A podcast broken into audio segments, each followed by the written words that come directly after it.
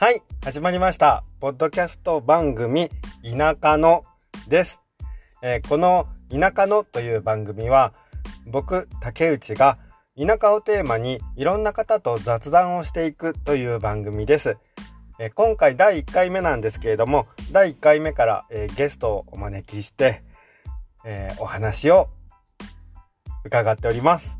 まあ伺うっていうか本当に雑談をしているっていうだけなんですけれども今回第1回目のテーマは一人暮らしです、えー田舎で一人暮らしをするってどういう感じなのかなっていうのを僕とゲストの真央さんとで、えーゆるーくおしゃべりしております。ではお聞きください。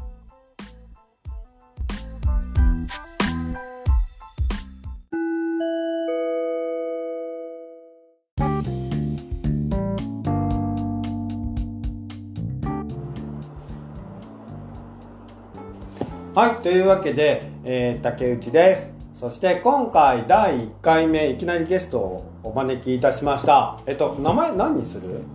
何にしようかな普通に真央でいいです真央あ、じゃあさんでいい、です真央さん。はい僕 名前で呼んだことないんだけどね。あどっちがいいですか？いや、まあ別にいいです、いいです。あどっちでもじゃあ真央さん。真央さんです、よろしくお願いしますねはい、よろしくお願いします。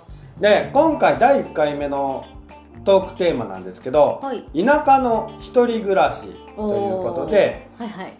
あのお話を伺っていきたいなと思います、でまあ僕もねあの山の奥でうん。ひっそりと一人暮らしをしてるわけなんですけれども、はい。真央さんも一人暮らしをしてるわけですよね。そうですね。ずっと一人暮らしですね。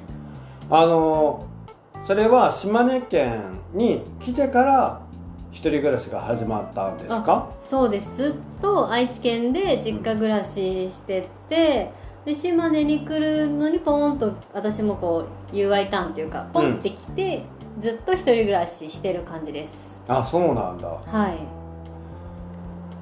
なかなかね実家で生活親たちまああうん。の自分の家族と一緒に生活してて、一人暮らしするようになってうん。どうでした、いやなんか。最初の頃っていうかさ。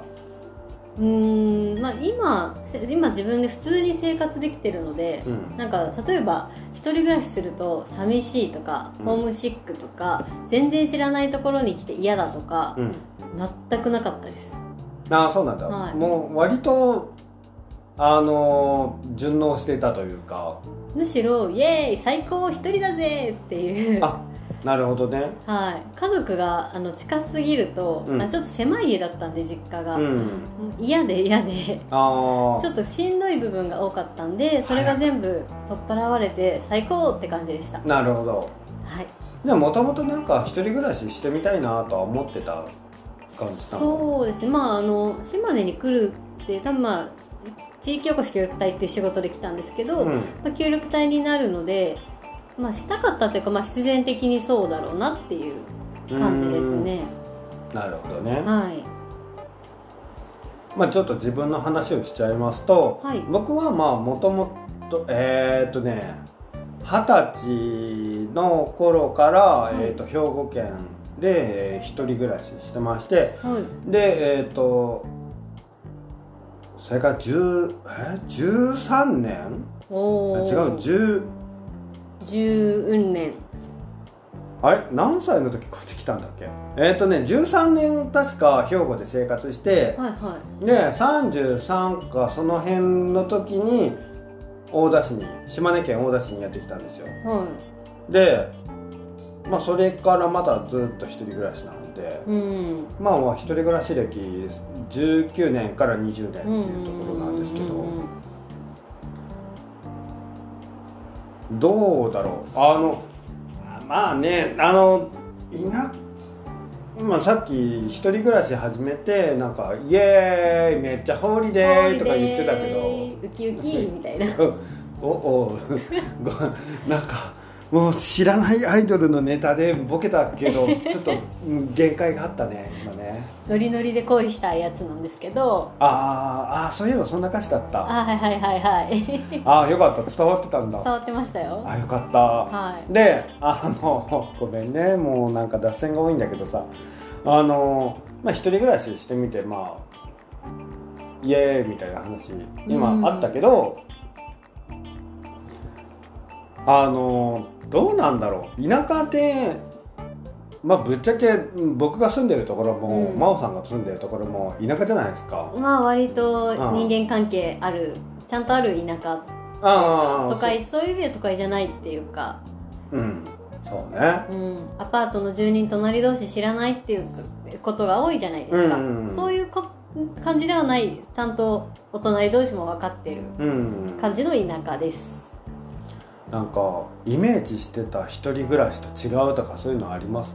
ああ逆に私の住んでるエリアはうん。もっと田舎だと思ってたんであむしろちょっと都会気味ではないけどあまあの想像の中より田舎じゃなかったってことか。私の思う田舎暮らしってもう森の中うん。藪の中、うん。回覧板届けるのが2キロ先。うん。でお隣さんの噂とか遠いのに距離が遠いのにめちゃめちゃ入ってくるみたいなイメージだったんですけど、うん。私が住んでるところは、まあ、家もそこそこあるし、うん。近くに学校もあって小学生とかも通ったりするし、ん近くにコンビニ24時間営業あるんで、うん。そんなに都会え田舎じゃない、そうだね。うん、暮らしやすい。スーパーもあるし、うん。まあ家が結構密集してるしね、うん、なんかそんなにまあイメージする田舎とはちょっと違うかもね、うん、森の中と思ったら意外と平平地じゃないけどまあ、まあ住宅街チックなうん。感じなので、そうだねむしろそれで言えばうちの方が森の中に近いしね。ああそっちの家の方が、まあ、確かに山の中だからね。うん、イメージしてた感じは、うん。そうですね。家同士が隣り合ってないしうね、ん。崖の上だしね。騒音大丈夫みたいな、うん。まあ、我が家も騒音は全然大丈夫なんですけど。あそうなの？はいあの多分今の話を聞いてアパート暮らしだと思われてるたらあれなんですけど私一人暮らしだけど一軒家なんですよ、ああそうですよね、うん、そこも多分普通と感覚違うと思うんですけど、そうだね、うん。あの僕も今まで兵庫で生活してた時はアパートとかマンションとか、うん。あの賃貸借りて暮らしてたんだけど、島根に来て、まあ、島根で、まあ、地域おこし協力隊として活動している3年間はまああの一軒家をお借りして生活してたんだけど、その後家を購入してうん。暮らすようになってでそれも結局一軒家だから。一軒家ですよね。2階建ての。そうなんかね兵庫で生活してた時は自分が一軒家に住むっていう想像してなかったわああ確かに。けなんか、ああのなのにあ田舎に来ると案外あっさり一軒家に住んだり甘津さえ買ったりできちゃうんだと思ってびっくりした、いや私購入するって話を聞いてめちゃめちゃびっくりしましたけどね、うん、僕もびっくりした。わ家を買うっていう。そう。さいなんかねまあ全部ねそれもこう話がうまくいったからなんだけど、タイミングが全部バッチリあったっていうのがあるんだけどなかなかまあなかなかないぐらいうまい形で話が進んだのでよかったんだけど言うてまあ僕実家はあの瀬戸内海の方にあるうん。島に、あの島にある家っていうか、まあ離島の出身なんですよ、うんうん。ね実家はまあ一軒家で、うんあのなので別に一軒家で暮らしたことがないわけじゃないしあまーああのなんて言うんだろう。アパートとマンションの暮らししか知らないわけじゃないんだけど、はい僕はもう一回家を出てるわけじゃ、うんん。でもう実家に帰って実家で生活するっていう気もそんなないので、うん。でアパートとかマンションに慣れて慣れて生活うん。し,、してたからはあって思った。あ一軒家。あー私もそれだとなんかあの実家がアパートなんですよ。うん。でどれくらい？3, 3, 3, 3つ？3K かな？3K 3DK かな？3K かな？うん。であの5人家族でで自分の部屋がなくて、うんどうやって生活してたの？ってみんなに言われるんだけど、うん。家族の前で普通に着替えるしうん。だから自分の部屋がない分プライベート空間がなくてう、ん。でもマイホームにめちゃめちゃ憧れてた女子なんですよ。うん。でも毎週土曜日に入る不動産のチラシを見て私はこの間取りがいいとかなんか自分の中で妄想を膨らませる日々だったんでうんうん。なんかこっちに来て今一人暮らし一軒家でして、うん。マイホーム欲しいと思わないっす。まあもうマイホームに住んでるようなもんだしね。まあ賃貸ではあるけれどもまあ別に。そうですね、まあ、むしろ、まあ、一人暮らしでもったいないぐらい広いんで、うん。アパートでいい。あっていう気持ちです。まあね部屋が余ってくるからね。余ってます。めちゃめちゃ余ってます。僕も使ってない部屋あるもん。ですよね、ルームシェアしたいなって思うぐらいなんですよ。ああ誰かと、そうまあでも結構やっぱり今住んでるエリアでも、うんえー、とアパート暮らしじゃない。一人暮らしが一軒家で住んでるっていうのは割と珍しいみたいで。ああはでここに住んでますよって言ったらその近くにアパートあるんであうん。そのアパートの住人の方みたいに言われるんですけど、うん。あいやいや何々さん家の裏側のあの一軒家ですよみたいなうんうん。感じで結構驚かれるんですよ。まあそうだね。うん。なかなか一軒家に。あまあそうか。そう考えたらいくら田舎でも一人暮らしで一軒家に住むってちょっと珍しいのか。珍しいですね。まあそうね、うん。あのまあ確かにマンションやアパートがないわけじゃないもんな。少ないんですけど、まあ、たうんうん。大概一人暮らしだと、うん。えっ、とその都市市の中でも一番都市部うん。市街市街地と呼ばれるところにうん。若者は住むんで、は私って市街地からちょっと外れたところに住んでるじゃないですか、感覚で言うと、いはい。そこに一人暮らしするっていう感覚が多分他の人とちょっとあれってなっているんですよ、大体若い人一人だったら市街に住む市街地に住むんじゃないの？みたいな感じで言われるっていうか雰囲気を感じてるので、まあ我々がね今の土地に生活してるのは結構うんこう協力隊として、あのし島根にやってきてそこで生活するきっかけが最初にあったからそのまま続いてるみたいなのも割とあきっかけとしてはあるけど、ええその後引っ越そうとは実は引っ越しました。そうだよね。一回ねますはい。でまあまあまあなんやかんやあって元に戻ったじゃな。い、はい。ね、それ以外でなんか物件見たりとかしました？あのこっちに移住する前にうん。物件を見てましたし、あそうなんだ。そうなんですよ。来る前に、はい。ね地域おこし協力隊になると,、えーとまあ、うちの自治体は、えー、と市から建物っていうか住む場所を斡旋してくれるじゃないですか、でそもそも3つぐらい候補があって今の家も含め。うん。うんでもこの家って一人暮らしでちょっと広いから嫌だなと思っていて、うん。でも他も見させてくださいって言って任務入る前に実は島根に一回来てるんですよ物件探しに。でそれで教えていただいた物件以外にも担当者さんと不動産屋さん行って何軒か見てもらってうんでそれもその市街地にの候補地見たんですけどやっぱ家賃が高いのとはあ。あとおかしい物件が多くてその、うん。どういうこと？なんだろう。えっとホースがないから洗濯機を置けませんとか。ホースがないから洗濯機を置けない？そもそも家の中に洗濯機置き場がなくてああはいはいはい。で例えばあの昔のアパートとかだと外に排水用のホースがあってそこでつなげて、まあ、外に置くならいいですよっていうパターンもあるじゃないですか。うん。それもできないのでつまりうん。洗濯はできない、コインランドリーとか手洗いとかなら生活できると思うんですけど、うん。私ちょっと洗濯機は欲しいなってうんいうのがあって、あちょっとこの家ダメだなと思ったり。コインランドリーもそもそもそんなにないしね。うんまああってもやっぱり通うのもお金かかるじゃないですか。そうだね。結局は、っうん。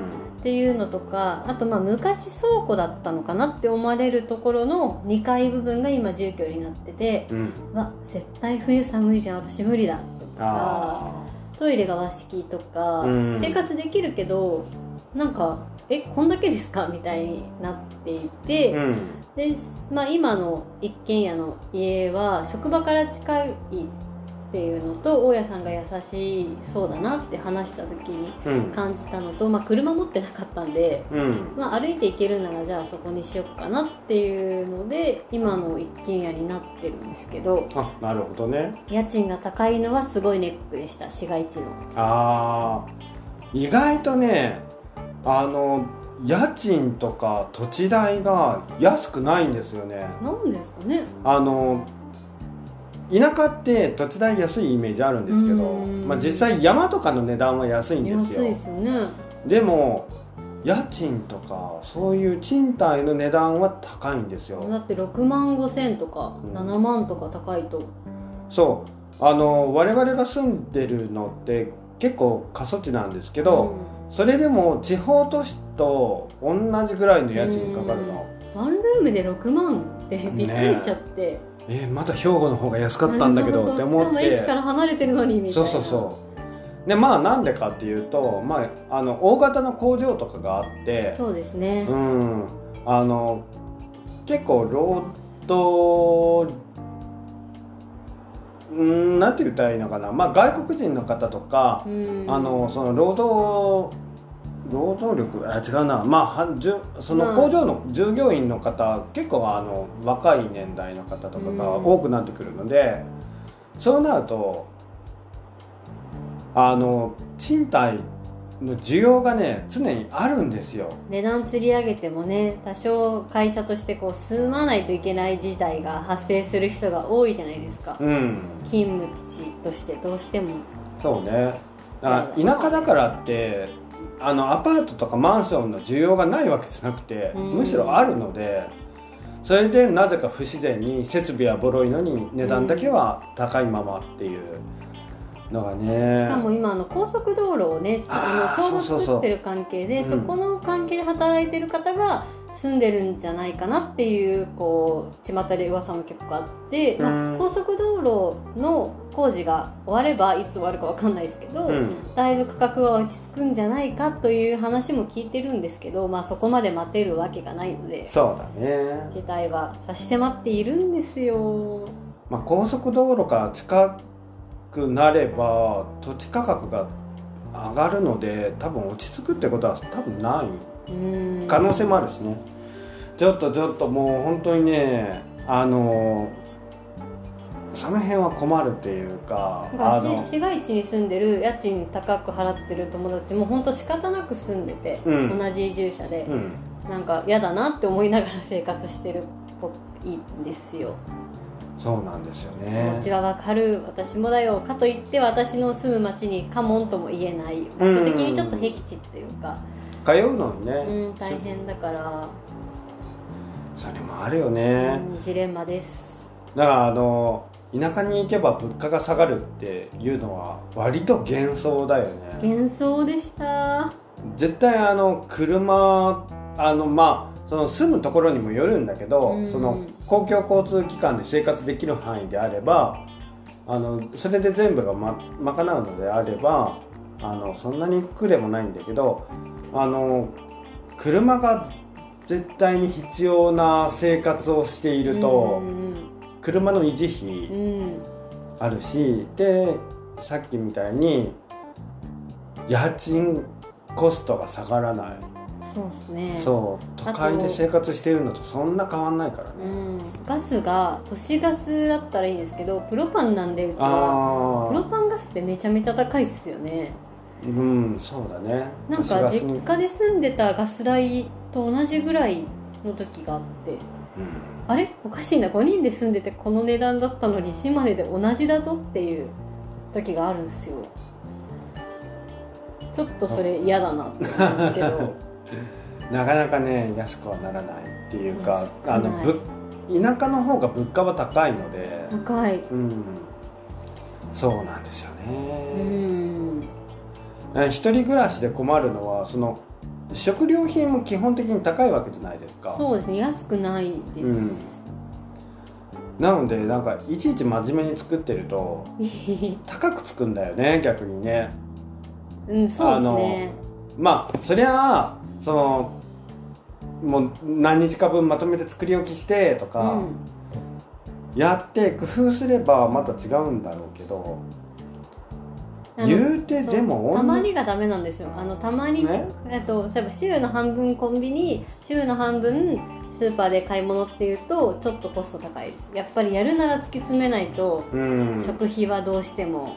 でも同じように食費突き詰めるにしても都会で突き詰めるのと田舎で突き詰めるんだったら、物価が高い分田舎で突き詰めてもまた高いのよ。高いですね。まあ、ね。物は美味しいですけど魚とか。あまあそうだね。いいものは手に入るからね、うんうんでも基本的に高い、高いですね、うん。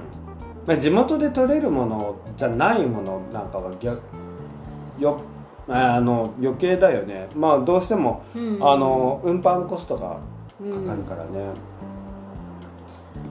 まあその分地元のなんかきゅうりとかそこら辺で育ててる人が多いからあ。きゅうりトマトをそ簡単に育てられる系野菜は割ともらうこと多いじゃないですか。そうだね。家庭菜園してる方多いよね。そうですね。それはありがたいなと思って、うん。食費が浮くきゅうり高いからありがたいと思って。そう。あの本当にあのご近所さんとそのうん。友好関係を築いていれば、うんうん。あのそうやってねあのお裾分けですね。ねいただけたりするけれど、まあ、それを当てにして生活してるするわけにもいかないし そもそもなんかそんなまんべんなくいろんな食材がいただけるわけじゃなくて、ね。余ってるからいただけるわはいけで、余剰野菜というやつそうだね。もうそこのご家庭は、うんうん。もうトマト食べ過ぎてもう嫌いになるぐらいトマトがいっぱいあるから私のところに分けてくださってるっていう感覚なんで、なのでなんか安易にあ田舎ってなんかご近所さんが野菜とか分けてくれたりするんでしょって思思われても困るんだよね。それは余ってるから善意でくれてるのでみたいな。そね。それしかもそれ大量になんかきゅうりとかトマトとかもらってもそれだけで食費を減するもんじゃないよ、うん。なんか極端にね減せるわけじゃないよっていうのもあるから。であと作り置きしてもさ一人暮らしだと食べる量限度あるじゃん。で結局なんか余った食材とかが傷んでいったりとかして。もったいない。そう。っていうのもあるしね。うん。まあ私はそんなにその仕事柄お昼お弁当とかも作ることもあってうんでうんうん。まあそんなにわ割とまんべんなく食材は使い切るパターンなんですけどああ偉い例えば昼ランチに行っちゃったりとか、うん。まあ、まかないでもうおお昼作らないとかだと確かに傷みそうだなっていううん。感覚はありますね、そう割ねと作るタイプなんで。偉い。ええ。なのであの一人暮らししたら親に感謝しないといけないよってよく言うじゃないですか、まあはいはい。若者がそのうん。お母さんとお父さんすごい大変なんだよ家事とか。うん。って言われてたましたけど逆に島根に来てなんかすごい楽で家事。ああ自分の思うペースでできる。モーペースでできるし料理するのって家族5人分作ってたのがあ最初はちょっと慣れなかったんですけど分量とか、うん。今もう1人分でいいっていうこの楽さ。あーいやなるほどね。こんだけの野菜でいいんだとかお肉もこんだけでいいんだ。米もこんだけしか炊かなくていいんだっていうあ嬉しさ。そういうのがあるのか。楽って思ったんですよ僕逆になんかもう何年経っても一人分っていうのがもう煩わしくて、あまあちょっとそれはあります。はい。もう作るんだったらまとめてドカーンと作りたいので、うなんかご飯もなんかもう一生ぐらいまとめて炊いて、え本当は冷凍したい分割して。まあでも5合炊きなんでね家のおがでも5合で炊いて冷凍してってするーんだけど、うんだからあの洗濯物とかもうん。めちゃめちゃ楽と思ってて1人分なんでああそうだあねのもともと家族全員分やってたわけじゃないですけど、うん。私が洗濯するタイミングで他の人のも一緒に洗濯して一緒に干して一緒にうん。畳んでみたいなことやってたんで、うん。それが自分の分だけでいいってこんなに幸せなことないその干す量も少ないし畳む量も少ないし面倒くさかったら畳まないし、うん。正直一人暮らしだったら、うん。シワになるの嫌だなとか勝手にうん。こう理由つけて楽って思ったんですよ。なるほどね。そういう考え方があるか。そうですね。まあ私は結構お前が家事やれって言われてきた人間なんであなんで私がやらないといけないのっていうのを、うん。もう全部こっちじゃ自由にできるのでなるほどね。ちょっと逆なんですよ。ああはいはいは最高って感じなんなんですよね。いあそれはいいね。一人暮らししてなんか万事うまくいってるっていう。あ万事うまくいってます、なるほどね、はい、生活のそういう部分で大変なことはうん。今んとこないですね、まあ、虫が出てどうしたらいいんだろうぐらいは。ああ田舎あるあるですね。そうですね。の辺はね。まあ雲は殺さないですけど、うん。まあ、じいさんが出た時、いうん。あんまりうち出ないんですけど、うん。多分雲が食べてくれるのでうちは足高雲ちゃんがいっぱいその分いるんですけど、うん。まあ、出ちゃった時にあどうしたらいいんだろうとか、うん。まあ、ちょっとバッタがバッタみたいなコオロギみたいなのがこの前家にいて、うん。おおどうしようとか。うちも家の中入ってきてたバッタ。とりあえず扱いに困ってほっといた。私もほっといたんですけど、うん。ど勝手に入ってきたんだからうん。そのうち出ていくだろうと思って。あと昨日あの外の入り口に、うんなんかヘビがいたんですけど、あはい。マムシなのか青大将なのかよく分かんなくて頭も見えなかったし、うん。わーやべーってとりあえずわーってこのトーンでうん。言ってみたけどヘビ動かないしまあいいやとそうでしょうてね。はほっといた。いいいと思う。あの危う怪しいものには近づかないうのが一番。僕この間さ寝てたら天井からカマキリが降りてきて。あーすごい。なんかさすがにびっくりしてあの慌てて起きたんだけど。わあカマキリはまだ我が家には来てない。本当なんかああこういうのも入ってくるんだなと思ってびっくりした。おー。でも最初今の一軒家に住み始めた時に、うん。ナメクジがお風呂場に多くってああはいはお風呂入る前にうん。ナメクジをいっぱい剥がして、うん。だいたい平均最初は78匹ぐらい。いええポイポイポイって外に投げてからお風呂に入るっていうのが習慣で。ナメクジ触れるんだ。まあナメクジ普通に触れました。あそうなんだ、はい。で今は全然ないんですけあどえ。えまあ1年ぐらいでいなくなった感じですね。あどっかでなんか侵入ルートがあったのか繁殖スペースがお風呂場のどっかにあったのか、うんお風呂場ぐらいで他のエリアにはいなかったんですけど。あそうなんだ。大体お風呂場にくっついてたんですよ。最へえ初は、なかなか嫌だね。うん、でしかも最初家入った時ちょっとカメムシ臭くて。うんうん。もう今は全然カメムシ臭しないんですけど。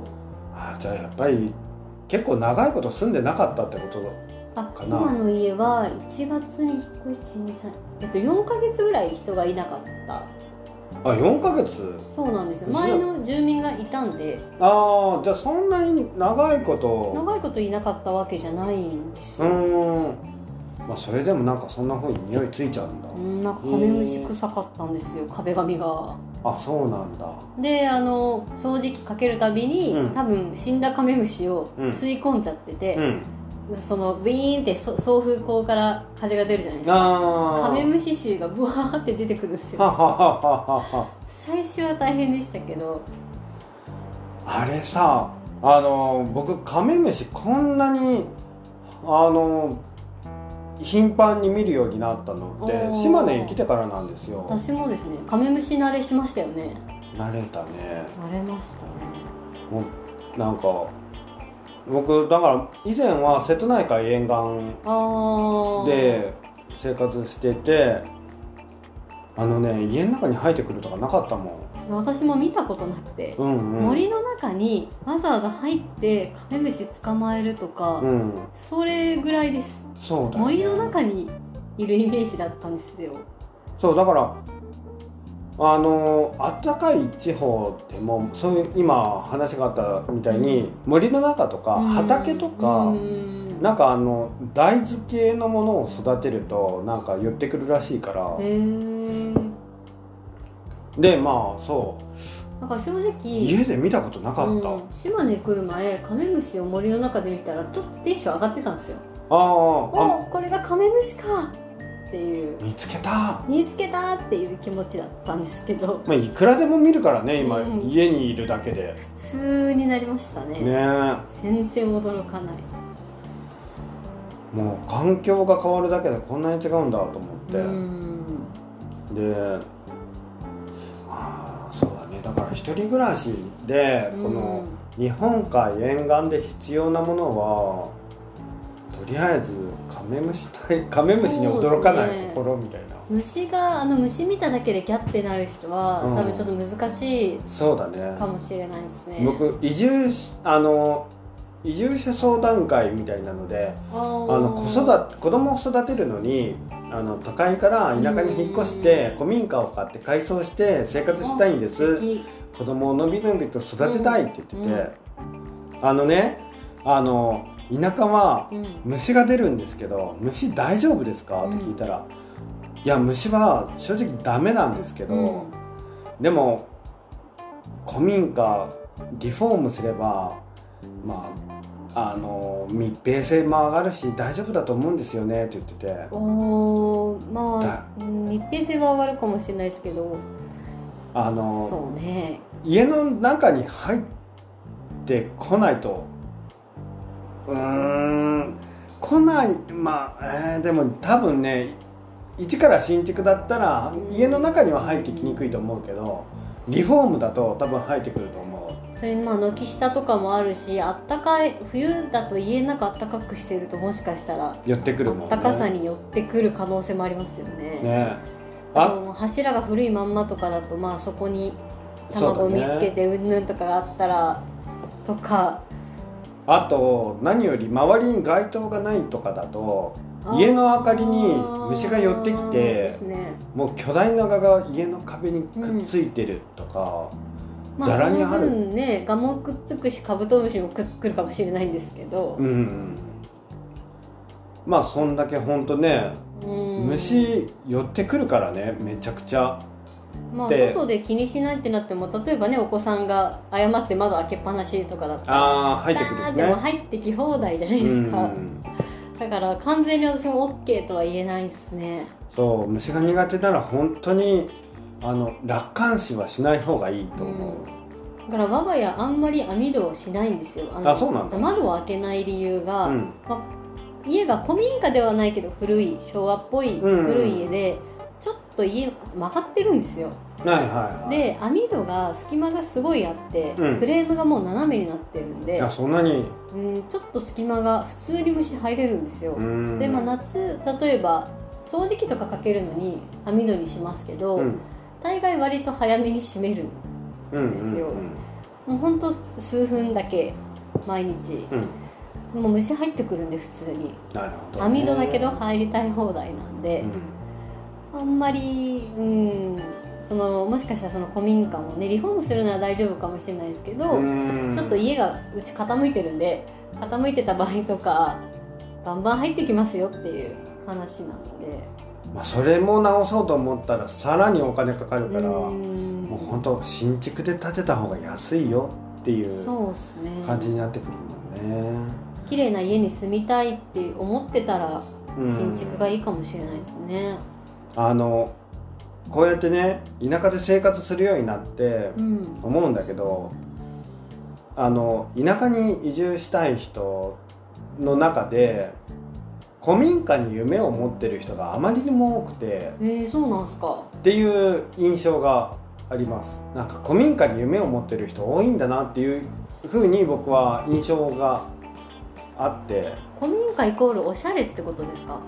なのかな？古民家カフェとかまああのクラスにしてもおカフェをせずにクラスにしてもなんかおしゃれな感じにリノベーションしてそこでなんかこあ分かった。古民家そうイコールゆったり過ごせるみたいな。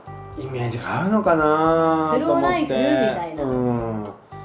田舎はねめっちゃ時間タイトだしスローじゃないよっていう。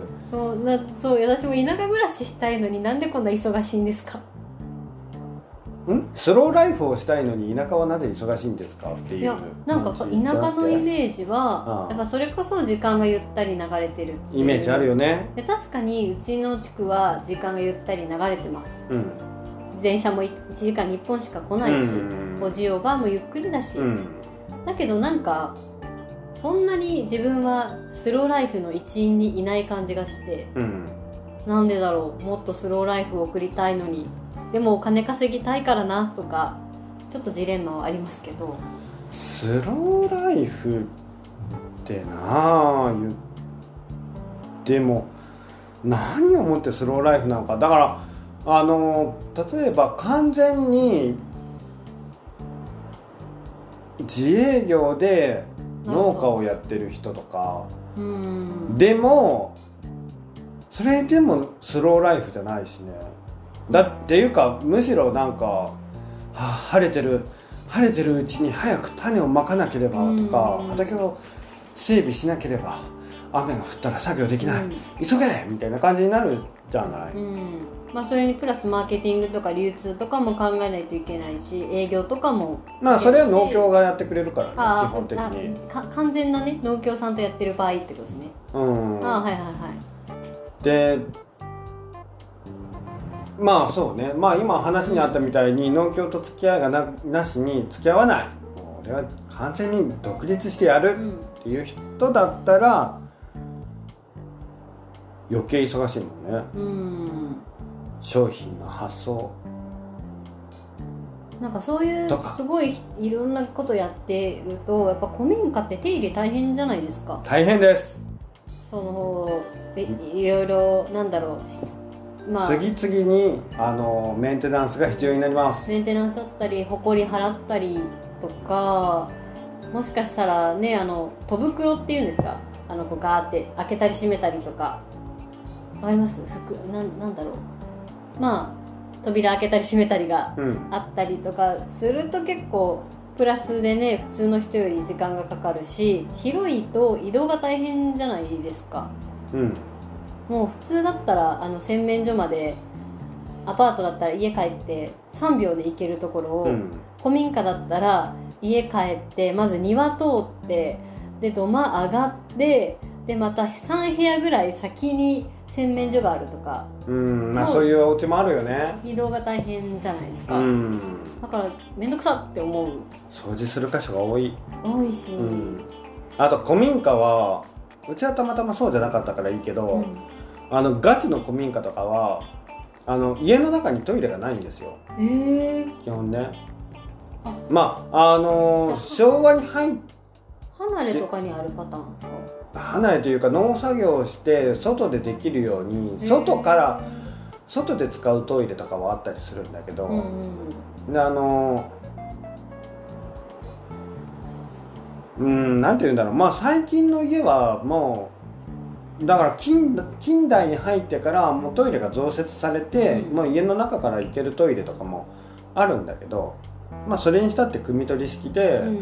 あの推薦じゃないですよっていうのもあるしそう僕さその簡易簡易推薦っていう仕組みのトイレ島根に来て初めて知ったの。私も初めて知りました。うん。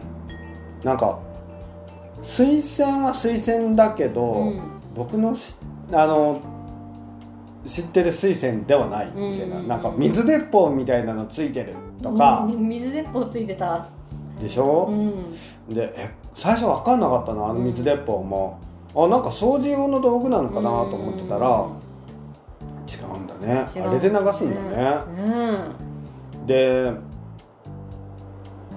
いやだからそそういうのを経験したことがない人もうなんか上下水道が完備されてるような地域で生活してていきなりなんかこう下水も整備されてませんみたいな地域にやってくるとあトイレ一つでこんなに違うんだっていうギャップがあるよね。なんか。だから私はあの家は普通に推薦実家は推薦だったんですけど、うん。父親が一人で工場やってて工場のトイレが汲み取り式だったんで、うんうん。全然慣れてたんですよ、うん。でもう島根の家に来てうん。うちは推薦なんで、うん。逆には良かったなとは思ったんですけど、うん。だからその私は慣れてたんで、うん。もう慣れてない人はだろうなっていうのはそうだと思う。思いました、うん。結構あのーなんて言うんだろう。水道事情っていうの、水回りはそのよくよく確認した方がいいね。うん。えー田舎で暮らそうと思った時に。あと水はなんか例えば田田舎のイメージは、ううんちは井戸水から汲み上げてるから水が美味しいのよみたいな。ああはいはい。でも我が家はあの水あんま飲まない方がいいよって言われてて。うーん。あの、まあ、別に飲めると思うけどっていう。なんか配管が最初は古くて、はい。茶色い錆水みたいなのも出たし。あそうなんだ。うん。今は全然うん大丈夫なんですけうど、なんか水がいいとは言い切れんかもなっていう感じです、ねあの水道引いてるお家だとそうだね。配管が古いっていうのはあるかもうね、ん。いやあのね僕山の方に住んでてあの正直ちゃんとした水道は通ってない集落なんですよ、うん。あのね簡易水道って言って川から汲み上げてきてそれをあの各世帯に配ってたりするんだけど、一応まあなんかポンあの浄化槽でフィルター通してってしてるけどちゃんとあのダムから引いてるのに比べれば全然簡易なんですよ。でもう全ての世帯に引いてるわけじゃないの。うん。なんかその簡易水道っていうのを俺たちの集落で作ろうぜうん。っていうのになんか賛同した当時のお家あのうん。出資しますって言ったお家には引かれてるんだけどあのいまだにあのなんか山水とか井戸水をポンプで汲み上げて生活してるお家っていうのももう当たり前に存在するのへね。ーあのまあ物理的に水がぎあの水道が何？そのあの水汲み上げないと水が来ないみたいな、うん。あの標高が高いところに住んでる家には水は来ないみたいな、う物理的に。まあそういうケースもあるし。あの水道管を引っ張ってこれないみたいな立地上、うんうんうん。っていうケースもあるからあれなんだけど。でそういう水道水を引っ張ってきてないところは、雨が降ったりすると水が濁るんですよ。どうしてもね土が溶け出してね。だからそういう時はもう飲料には向かないので、うん。まあ、お風呂とかには使えるけど困るっていうのは言ってた、ですね。確かに困るかも、うん。でまあ結構何かあったらこう竹内さん住んでるとこ断水とかも多いじゃないですか。うん前も断水してましたよねえーっとねあまあ地震の影響で一時的に断水したけど僕あそうですこの前の台風？あ台風の影響で。ああん時はそうですねポンあのその簡易水道のポンプが故障した。ー。ポンプっていう、うん、パイプが故障しちゃって、まあ、老朽化が激しいからね。うんっていう。なんかあのちょっとのうん。断水、ん。まあ、例えば数時間の断水とか、うん。電気が止まるとかう、んまあ、割と慣れた気がします。停電多い。うん。田舎はね停電多いなって思ってびっくりした。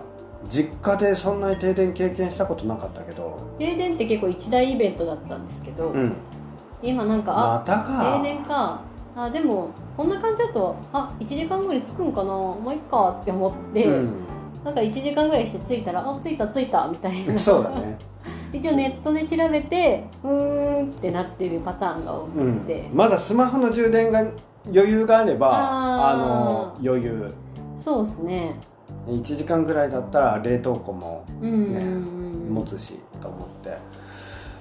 いやーそうだよね。それがあるからね、停電には慣れたな、うん、悪いことだけじゃないですけどね。あのうちは特殊っていうか騒音問題がないのでうちもないからそアパート暮らししじゃないうんうん特権っていうか、あの隣にお家があるんですけど、まあちょっとご高齢であんまりあの騒いでも大丈夫っていうかまあ普段からそんな騒いでないでしょそもそも。普段さ逆に騒いでなくておうん。友達が来た時に、あちょっとうるさいかもなと思ってお隣さんに「ちょっと昨日すいませんでした結構大人数でワイワイ騒いじゃって」って言ったら「え何のこと?」みたいな。あああんまり気にしてないのか聞こえてないのかちょっとご高齢の方なので、まあ言うてそんなにね距離がもうめちゃくちゃ近いですっていうわけでもないから、まあそうですね。もしかしたらそれもあるかもね。でお向かいさんもいるんですけどご家族で住んでて、うん。私が家の中にいても赤ちゃんの泣き声とか聞こえてるんですけどあそうなんだ。でも私は全然うるさいとは思ってなくて、ああ今日も大暴れしてる。大変だ。大丈夫かなみたいなむしろ。で向こうも私のこと何も言ってこないし、うん。ギターとか弾いてるんですけど、うん。で全然大丈夫ですよって言われてだからまあ。騒音問題がない、まあねアンプ通してエレキギター弾いてるわけじゃないからね。はい我が家アンプないんで大丈あ夫です。のアコギだしねアコギですね、うん。大きくても。なんでね。そうね田舎のいいところはそれだね。そのまあ田舎って言ってもアパートマンションとかだとはまた違うけど。うんで漁師町だともともと家がこうめっちゃ密接して建てたりするからそのね。その場合はまたちょっと事情が変わってくるんだけど、うんうんまあでもそうだな。僕もあの兵庫で生活してた時みたいに隣隣とか上の階の人の物音に悩んだりとかしなくていいっていうのはすごい気が楽だな、そうですね、うん、まあただまあなんだろう。変な音する時は怖いですけど、ああはいはい。一軒家独特の家の音ってあるじゃないですか。あるね。なんかコンとか、うん。風が吹いてピシッみたいな音とか、そのそれにビクってなる時はあります。ああと一回ムササビっぽいのが天井に入ってカタカタカタカタカタカタカタって音がずっとしてた時はちょっと悩んであのどうしようかなっていううちもあったなしばらくね夜になると動物の足音が屋根裏からするっていうまあ入ってきたんだからそのうち出るだろうと思ってほっといたんだけど、ムササビはそのうち出る習性なんでこれがいなくなったからムササビかよかったと思ったんですけあどー、まあこれが猫だとねうーん。増えちゃうからね。ちょっと困りものだなどうしようかなってまあ一人だから対応もできないしとりあえず大家さんに報告はしとくかぐらいの感じではあるんですけど。あ、そういう点では大家さんがいるのって安心だね。あああでもうちの大家さんあんま何もしてくれないですよ。ー。でもまあまあ言いに行く先があるというか。まあ一応言いやすいは言いやすいですけどね、うん。こんなことがありましたよとあかあとは仕事であの家を撮らせてくださいっていう仕事があって。ーあー撮影ね。撮影、はいはいはいはい。撮影ですね。う、んうん。でその時も大家さんがなんか「えー、まあいいけど」みたいな。あ そうなんだ。割となんか結構寛容にうん。いいよって言ってくれて、まあ、そういう意味では大家さんとの関係は良いというかうん。言いやすい。いやもうなんか僕ね購入したはいいんだけど購入しちゃったら言いに行く先がないじゃない、うんうん。自分で対処しなきゃいけないじゃないですか。そうそうそう。でこっちとしてはさもうなんかもう十何年も都会の方にいてうん。田舎暮らしのスキルがないわけ。うん。もともと実家は田舎だとはいえ屋根壊れたからじゃああの施工して直そうとかいう感覚はないないのできないじゃないですかスキル的に、うんうん。そんな知識もないし、ん。別にやりたいわけじゃないから学ぼうとも思わないし、みたいな。うんもともと自分が DIY したいとか、うん自分で古民家を改修したいんだみたいな熱意があれば別だけどそうですね。穏やかに暮らしたいの僕は。あのそんなキラキラしたいわけじゃないのと思って。思ったらなんか自分で学ばないじゃない。うん。あのプロにやってもらいたいんだよ僕はうん。って、そうすればだってこの先長持ちするじゃんみたいなうん。思いもあるから。ってなるとねいやーあの困る。っていう思うね。なんか雨漏りうん。屋根瓦がずれたどうすれば？うん。っていう。で見積もり出すとうわたっけーマジかーってなって、うんえー、でも雨漏りするしさこのままや放置しとくのはダメだよなみたいな。そうだね。雨漏りは良くない。雨漏り放置するとそこからもう速攻で腐っていくから腐っちゃうからねダメだしやんないといけないけどえこんなお金どっから出すみたいな。あれまあよね結構大変ですよね、うん。まあその分私は何かあったら家出ればいいやって思ってうるんですよ、んなんかそのぐらいの気持ちでいた方がいいね。だからうん。本当にあの田舎でまず暮らそうと思ったらまずは賃貸がいいと思ああそうですね。あのな慣れ慣れていく。うそう慣れていくのに。でどうしても田舎の建物結構建ててすぐっていうのはレアだからうもう年季が入っもうアパートやマンションもだいぶ年季が入ってたりそれこそね、さっき最初にあの真央さんが言ってたけど洗濯機置くスペースがそもそもないとか、うん。そのぐらいなんとか層みたいななんとかハイツみたいななんかこうメゾン一国とかに出てきそうなうん。レベルの古い建物が結構多いじゃない、うん。キッチンだけつけましたよみたいなパターンとか、そうそうそう。で新しく建てたやつはそもそも倍率高いから、うん、人気ですもんね。すぐ埋まっちゃうし。そう。で結局ねそういうなんか古古い建物みたいなのが余ってくるというかそればっかりになるので、そこで暮らしていけるんだったら大丈夫じゃない？みたいな、ね。気もするけど、うん。まあそこに行こうとする意思もやっぱすごいと思いますけどね。うん、私たちやっぱり仕事がありきで来てるとこそうだろあるじゃないねですか、でもやっぱりその目的の感覚が多分違うと思うんですよ、うん。暮らしたいそこで暮らしたいっていう感覚そうだね。やっぱり相当勇気いるんで、うん、あすごいなって思うんですよ。だからなんかあのそこで田舎で暮らしたいと思って田舎でやってきていきなり家とか買うともう逃げ道がないから、うん。ね本当にし仕事で田舎にやってきてるんだったらまだなんとかなるの、うん。よ今ね真央さんが言ってたみたいに。でもそれで暮らし暮らしたくてやってきて暮らしで、うん。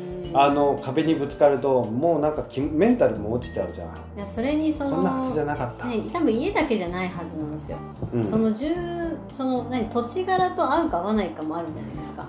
あるね。多分私は今の土地柄のとすごい合うんですけど、うん。多分別のとこ行ったらちょっと嫌だなってこの土地柄ちょっと苦手だなとかうん。多分あると思うんで、あると思そこの自分の合う合わないも、うんちょっといきなり家買うのはハイリスクじゃないですか、ううん。ちょっと怖いなって思いますけどね。ね。あと土地も結構どんな土地かわかんないじゃないですか。いきなり買ったら実は土砂崩れが多い地域だったとか、うん。川の氾濫が実は起きやすくうん。て家賃が安くなってるとか、スーパーあるって書いてあるけどいやめっちゃ丘の上やんみたいなうん。こととか住んでみないとわかんないじゃないですか、だね。であそこの自治会はすごい厳しいよとか、うん。消防団に絶対入んないといけないよとか、うん住んでみると噂話であるじゃないですか。この土地はこういう感じとか、はいはいはなんか今住んでみてあそういう土地柄なんだあそことかは分かってくるんですけど、うん。全然知らないと本当に知らないままちょっと損してるって言い方あれですけど、うん。ちょっとこう大変なことが多いんじゃないかなっていう感覚はあります。そうだね。うん、今時なんかあのお試しああお試し住宅みたいな。そう。なんかね1週間とか1ヶ月とかお試しで田舎暮らしができるっていうのがあるから、その期間だけあの住むところを借りてるみたいな、うん。あるのでそこで試しに住むっていうのを絶対試した方がいい、なんかあれいいなと思いました私うも、ん、試したかったんですけどね。まあね我々結構もう本当ぶっつけ本番みたいな感じだったもんね、まあでも一回来てもう好きになってるんで、あまあ、ああんまり土地柄に対して不安とか全然なかったですけど、あ本当、うん。僕冬だけは不安だった最初。ああスタッドレスタイヤに変えないといけないっていう初めての試みは確かに不安でした、うん。僕だから雪が積もらないうん。ところでずっと生活してたから、私もでねあの面接とか冬だったじゃん。じあーえっとね面接が確か1月うんうん。とかだったんで、車で行ってうん。道路が凍結してたらどうしようとか思って、うそれが怖くて電車で来たんですよ。面接の時はね、そしたらあのなんだろう。えっとね広島からまず山陰地方鳥取かな？の方に行くうん。あの電車があってそれでなんかだんだん島根に近づくにつれて雪が積もってるから、うわもうこの先そんなに雪深いのかと思ってたらその山を越えて雪深いのを越え,、うん。越えたらだんだん雪がなくなってきて、うん。むしろ雪ないみたいな。中国山地を超えましたね。そう。日本海側逆に雪積もらないんだって思ってそのギャップでちょっと安心した。でも実際住んでみるとあ積もるんだね。あのりましたね。少なくとも自分が住んでるうん。地域は積もるし、あの水道管破裂するし冷気でね。うん。あなるほどなるほど。あ住んでみないとわかんねわかえんないですね。あのだからうんなんていうの水を出しっぱなしにするとかあさー水道の。夜夜の夜のうちにねね。水道管が破裂しないように。そうそうそう。噂では聞いてたけど実際にどのぐらいの水を出せばいいのかとあか分かんなかった。聞い覚が分かんなた。どんぐらいですか？ダーですか？ちょろちょろですか？みたいな、うん、そうちょろちょろにしたって本当にちょろちょろですか？それともある程度は開いた方がいいんですか？ちょろちょろぐらいの。かポタポタかどっちがいいかみたいな。うんまあまうん。あそんな感じ。なんか感覚が分かんないから。不安で不安で。いうんで出してたとしてもどの道なんか配管が古いと冷気でうん。どの道壊れたみたいなのもあって。あもう時間あこれあ60分この最大レコーディングの時間60分ってなってるんだええあじゃあもうそろそろ終わりますかははいまあ田舎暮らし一人暮らしはまあいい面も多いけど、うん。自分で気をつけないといけないことも多いよねって話ですね。いそうだうね、ん。まあ、僕も